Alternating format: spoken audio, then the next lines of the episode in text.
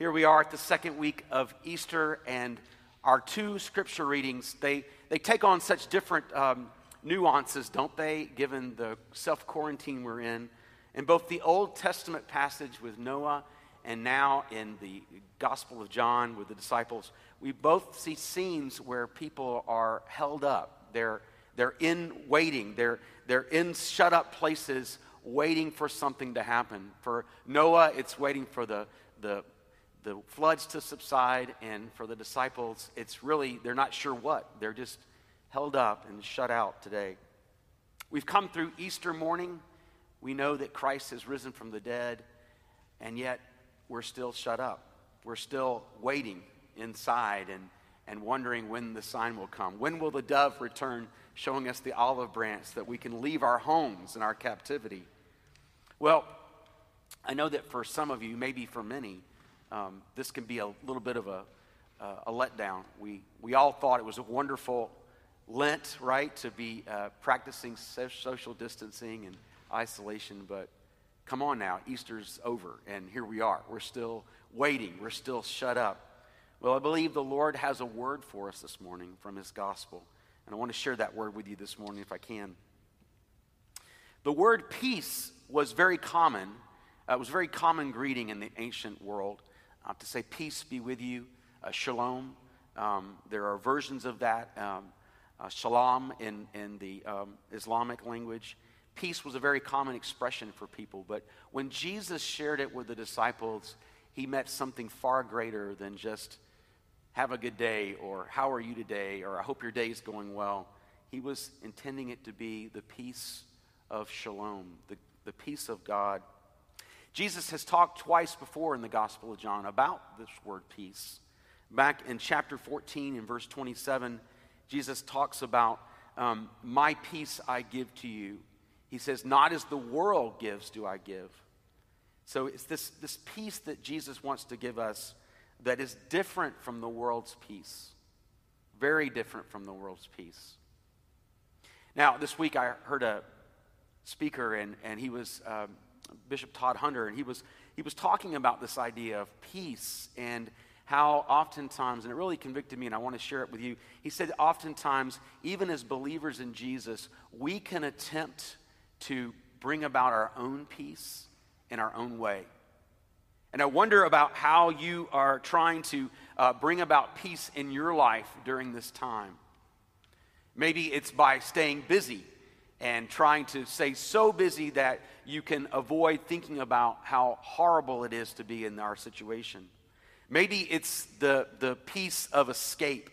Maybe you're binge watching Netflix or YouTube videos or cute cat memes or whatever it is. Maybe you're doing something that is just absorbing your life. You're just obsessing on, on some sort of an escapism that allows you to uh, survive this or get through it in some way. Maybe you're sleeping lots more than you did, or, or who knows what, but you're finding your own ways.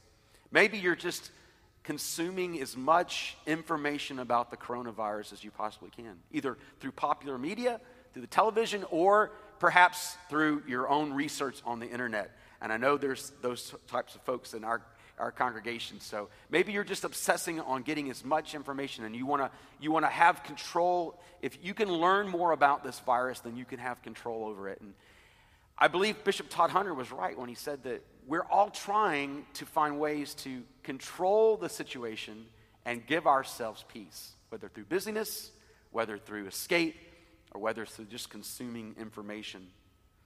These are not the peace that Jesus wants to bring. Christ has a deeper peace for us.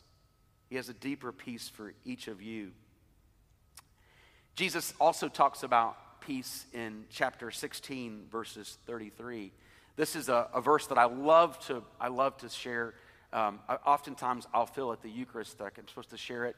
Um, in this world you will have tribulation, but be of good cheer, for I have overcome the world and all that is in it. It just seems so appropriate as we try to be the church, as we try to bring the gospel of Christ into a dark and hurting world, it seems appropriate oftentimes. But the, wor- the verse I want to draw your attention to today is actually the verse right before that. It's verse 32 of chapter 16, where Jesus says, My peace I give to you. Um, I think that's what he says. Hold on, let me put my glasses on. So, sorry, Jose, I can't do this without my glasses. Um, in me, Jesus says, you will have peace. That's what I was trying to say. In me, you will have peace. Before he had said, Not as the world gives peace do I give you, but, but I give you my peace. But now he says, In me, you will have peace. So the peace that Jesus wants to bring us is the peace that only he can give. It is something he puts in us. Christ has spoken these times to the disciples about peace. Now, here in chapter 20, he's going to give them an experience of that peace. And this is what the whole thing is with Jesus breathing on them to receive the Holy Spirit. This is what he, when he speaks that peace, he is, he, is, he is about to give them an experience of knowing the Spirit's presence, which brings peace that passes all understanding, as Paul will say in Philippians.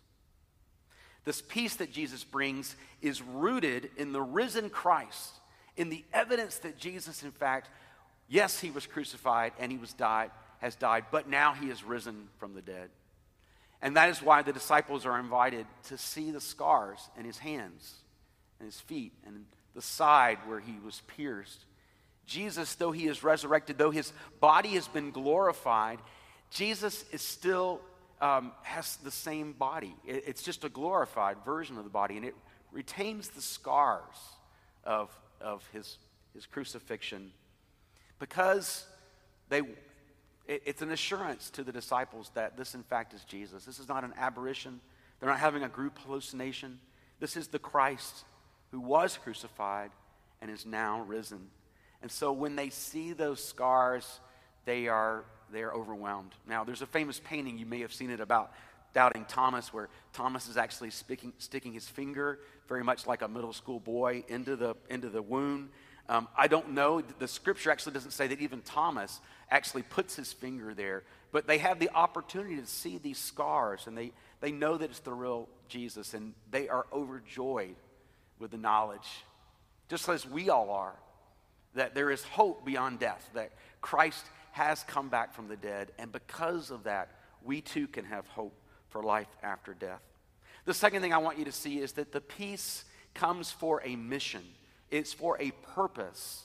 The Lord has a purpose for our lives. Jesus says to the disciples, As the Father has sent me, so am I sending you. Now, that's pretty darn powerful if you think about it. Over and over again, throughout the Gospels, Jesus is constantly telling the, the, his disciples that, that the Father has sent him, that he must be about the Father's work, that, that he is on a mission with the Father, and, and he is, is completely obedient unto that mission. And now Christ says, As the Father has sent me, so am I sending you. Pretty, pretty powerful, like I said. Now, I know it's, it's kind of hard to, it's kind of a cruel joke for me to be talking about being sent when you're all stuck at home.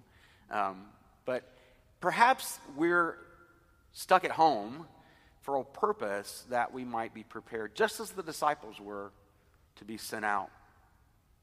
I've heard somebody say recently that it's almost as if the world needed a reboot, that we needed a, a, a stop, a hard stop to sort of catch our attention.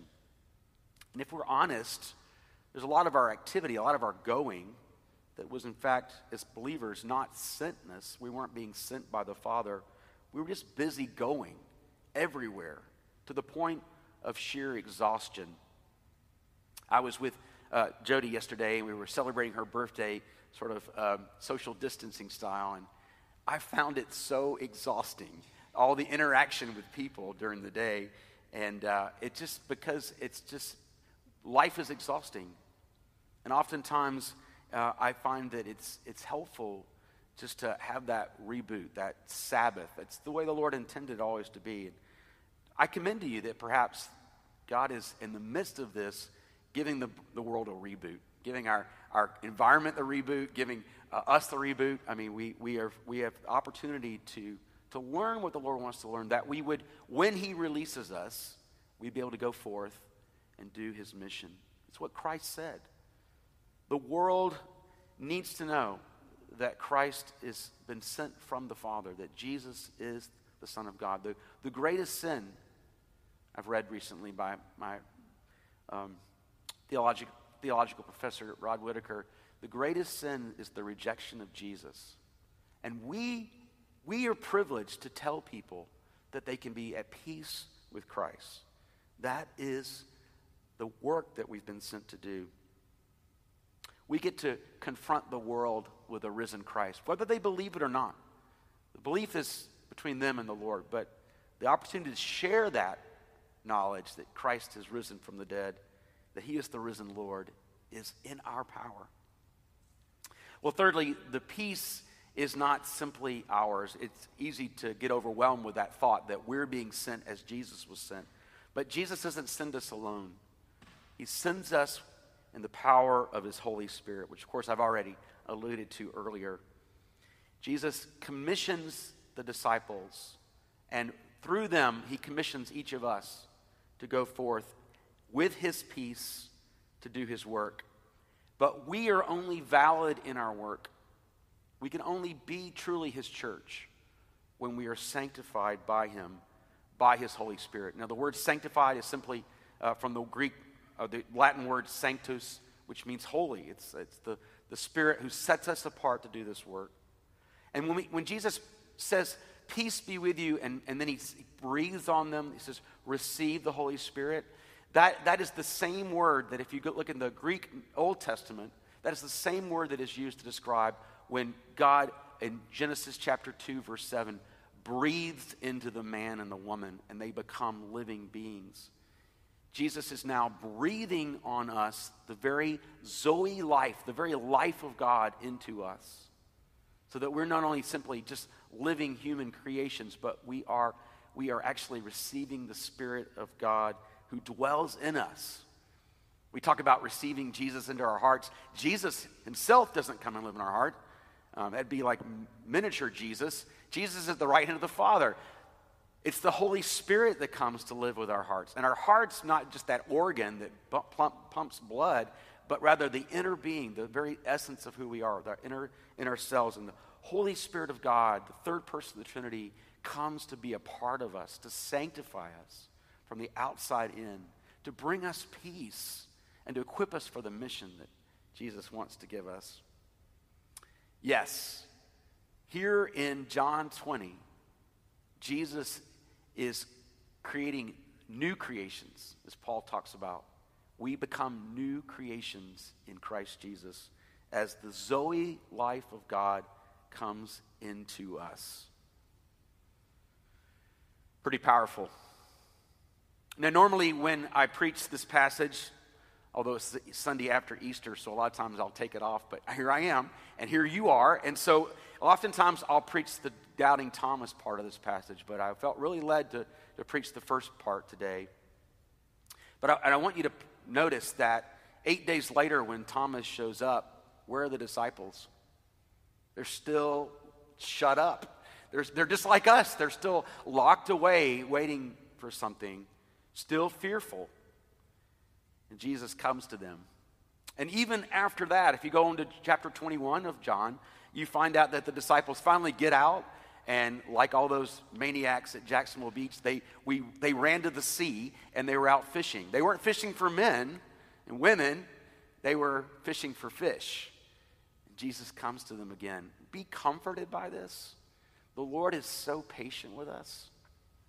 He understands that that there's a way we've learned to be human beings and to learn to be uh, his disciples, to learn to be those who are led by his spirit and in his peace and doing his work takes a while. And so Jesus is patient. That's why he, he keeps coming back to them and again and again to tell them. And for those that might be most resistant to the work of the Spirit in your life, even resistant to the gospel, you're just well too, too intelligent to to buy all this supernatural stuff. I just remind you that Thomas, the most resistant, is the one who proclaims that Christ is Lord and worships him. He's the first of the disciples to worship in the upper room. So resist if you will, but in the end, the Lord has a way of breaking through our intellectual obstacles and barriers. ultimately, we 21st century disciples don't get to see Jesus raised from the dead with his scars. We, we have to believe by faith, and that may seem hard, but I, I, I think take Jesus' rebuke of Thomas to heart because Jesus isn't really thrilled with Thomas because it's not until he actually saw him that he could believe. He wouldn't take the word of his fellow disciples. And Jesus gives a blessing. He says, Blessed are those who believe even though they have not seen. And course, First Peter is a, a, a, another uh, reading of that. And Peter is reflecting back on Jesus' words that blessed are you that even though you haven't seen, you believe. Ultimately, no matter what evidence we have, we have to come to a place where we put our trust, our whole trust, on the person of Christ. Every week, I begin my sermon, if you listen, with Come, Holy Spirit, fill the hearts and minds of your faithful people. I do that because I have no expectation that I have anything in and of myself to share with you unless the Spirit of God indwells me and speaks God's word into your life. So I want to pray that right now. I want to pray over you out there in online world that the Lord would would come to you, that he would breathe his Holy Spirit on you, that you would believe, that you would have life in his name, and that you would know his peace. So come, Holy Spirit fall on your disciples right now, wherever they are. Fill them with your joy. Come, Holy Spirit. Grant them your peace. Come, Holy Spirit. Empower them for the work that you are preparing them to do. Lord, we wait, but we wait on you. In Jesus' name, amen.